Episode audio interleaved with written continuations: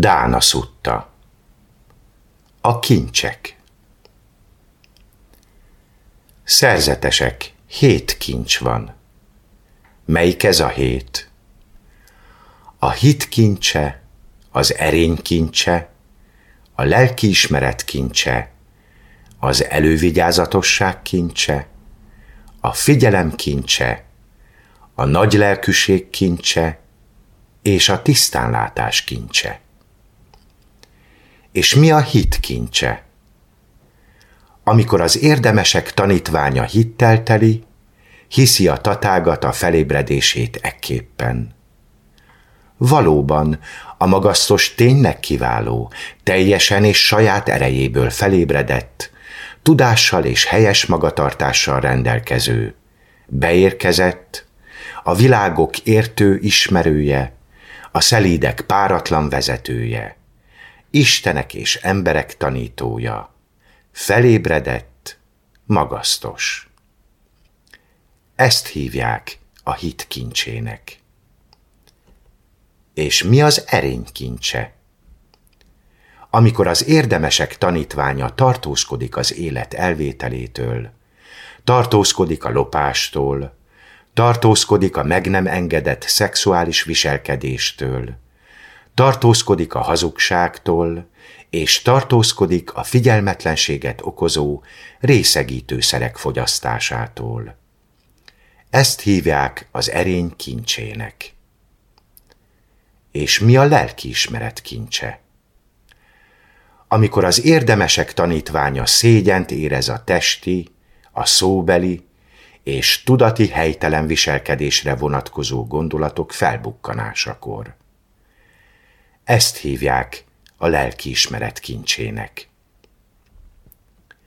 És mi az elővigyázatosság kincse? Amikor az érdemesek tanítványa aggodalmat érez a testi, a szóbeli és a tudati helytelen viselkedés kiváltotta szenvedés miatt. Ezt hívják az elővigyázatosság kincsének.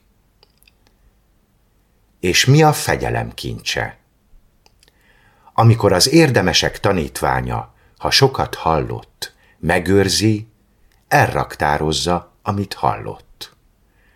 Azokat a tanításokat, amelyek csodálatosak az elejükön, csodálatosak a közepükön, és csodálatosak a végükön, amelyek értelmükben és kifejtésükben is a szent életet, ami teljes és tiszta, hirdetik, azokat gyakran hallgatja, megőrzi, megvitatja, összegyűjti, elméjével megvizsgálja, és teljesen áthatja velük a szemléletét.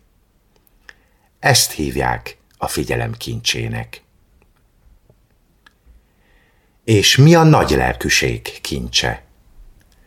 Amikor az érdemesek tanítványa tudatát megtisztította a fösvénység mocskától, otthonában él, szabadon adakozó, bőkezű, az önzetlenségben örömét leli, fogékony a kérésekre, örül, ha alamizsnát oszthat. Ezt hívják a nagy lelkűség kincsének. És mi a tisztánlátás kincse? Amikor az érdemesek tanítványa tisztánlátó, rendelkezik a keletkezés és elmúlás nemes, átható és a szenvedés végéhez vezető belátásával. Ezt hívják a tisztánlátás kincsének. Szerzetesek, ez a hét kincs van. Az első a hit kincse, majd az erény kincse, a lelkiismeret és az aggodalom kincse, a figyelem kincse, a nagy lelkűség kincse, és hetedikként a tisztánlátás kincse.